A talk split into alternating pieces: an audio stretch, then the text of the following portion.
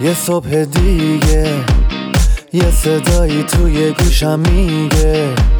ثانیه های تو داره میره امروز و زندگی کن فردا دیگه دیره. نم نم بارون می‌زنه به کوچه و خیابون. یکی میخنده یکی غمگینه زندگی اینه همه قشنگیش همینه. خورشید و نور و ابرای دور و هرچی که تو زمین و آسمونه به منگیزه میده.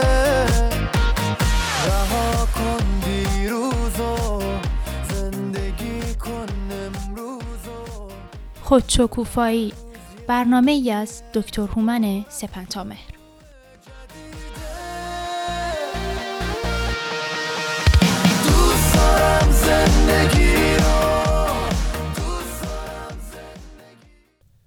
بامداد زیباتون بخیر شنوندگان خوب و گرامی رادیو بامداد و یاران و همراهان برنامه خودشکوفایی.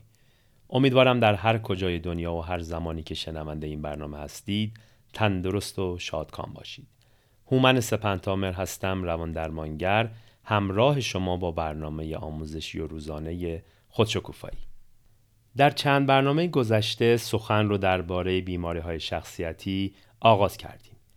بیماری شخصیتی همانگونه که از نامش پیداست به اون دسته از بیماری ها گفته میشه که کل شخصیت و وجود فرد رو در بر می‌گیرند یعنی تأثیرات بد و منفی اونها رو میشه بر روی رفتار، گفتار، تجربیات، عواطف و احساسات، روابط و کارهای روزانه فرد مشاهده کرد.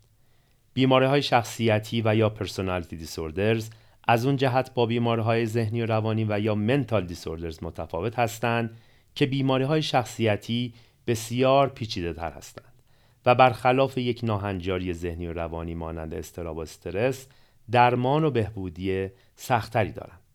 تأثیرات بد و منفی اونها به جز خود شخص بر روی اطرافیان و احتمالا دیگر انسانها نیز ممکن هست. در برنامه امروز شما رو با یکی دیگر از ناهنجاری های پیچیده شخصیتی یعنی شخصیت هیجانی و نمایشی و یا Histrionic Personality Disorder آشناتر می‌کنم. عرض کردم پیچیده به این علت که ریشه های دقیق شخصیت هیجانی و نمایشی و انگیزه های شکلی اون هنوز دقیقا مشخص نیست. اگرچه می‌توان به دلایل همچون ترتیب تولد فرزند در خانواده، تک فرزندی، کمبود توجه کافی به فرزند در سنین رشد و یا برعکس استفاده از فرزند توسط پدر و مادر برای خودنمایی کردن و جلب توجه کردن اشاره کرد. شخصیت هیجانی و نمایشی و یا histrionic personality disorder در تعریفی ساده به شخصیتی گفته میشه که همواره در پی گرفتن توجه دیگران هست و تلاش فراوان برای این کار انجام میده. چنین فردی از نگرفتن توجه احساس سرخوردگی و نادیده گرفته شدن کرده و رفتاری احساساتی از نوع منفی از خودش نشون میده. رفتاری که از سوی دیگران غالبا دراماتیک و برای گرفتن توجه قلمداد میشه. چیزی شبیه بازیگران سینمایی در نقش های عاشقانه و دراما جلوه های جنسی و رفتاری لوند اقوا کننده با انگیزه تحریک کردن و گرفتن توجه دیگران اجازه بفرمایید دیدگاه انجمن روانپزشکی آمریکا رو هم در این باره برای شما بازگو کنم بر پایه دیدگاه این انجمن شخصیت هیجانی و نمایشی رفتاری فراگیر و مبتنی بر گرفتن توجه دیگران با نشانه هایی بیش از حد دراماتیک و احساساتی از خودش به نمایش می‌گذاره که دست کم در پنج مورد از مواردی که همکنون خدمتتون عنوان می‌کنم قابل مشاهده است. نخست احساس ناآرامی در موقعیت هایی که او در کانون و مرکز توجه دیگران نیست. دوم رفتارهای نامناسب اقوا کننده و یا به گونه لوند برای تحریک دیگران در روابط روزمره.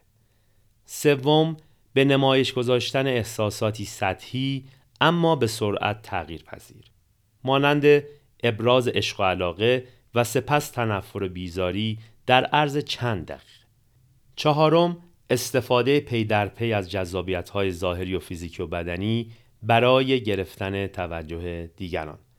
پنجم که به شیوهی گفتگو می‌کنه و سخن میگه که بیش از اندازه تاثیرگذار هست در جایی که سخنان او فاقد هر گونه جزئیاتی هست. به بیان ساده تر با اینکه به خوبی و زیبایی حرف می‌زنه ممکنه که حرفهای خوب و ارزندهی نزنه. ششم اینکه رفتاری بزرگ نمایی شده اقراق شده با ابراز احساساتی بیش از حد دراماتیک از خودش نشون میده. هفتم اینکه بسیار تأثیرپذیر از دیگران هست و دنبال روی پیشنهادهای اونها هست. و در پایان هشتم این که روابط خودش رو با دیگران از آنچه که واقعا هست صمیمیتر تصور می‌کنه. همانگونه که پیشتر عنوان کردم شخصیت هیجانی و نمایشی و یا هیستریانیک غالبا دست به رفتارهای وسوسه برانگیز تحریک کننده و لوند برای گرفتن توجه دیگران می‌زنه. نمونه های مانند تغییر دادن جنس صدا پوشیدن لباس های سکسی و نامتناسب با جمعی که در اون هست رقصیدن به شیوهی توجه برانگیز و متفاوت با دیگران و یا آواز خواندن در جمع بدون اینکه از اونها درخواستی شده باشه همه و همه برای جلب توجه و در کانون توجه بودن. چنین اشخاصی معمولا با لحنی جذاب و تاثیرگذار سخن میگن در حالی که در فهوای سخن اونها نکته مهم و ارزشمندی پیدا نمیشه. چرا که این استایل سخن گفتن بیشتر در راستای جلب توجه است ناگفته نمونه که شخصیت های هیجانی نمایشی معمولا در وهله نخست افرادی رو با رفتار اقوا کننده و تحریک کننده خود به سمت خودشون جلب و جذب می کنند.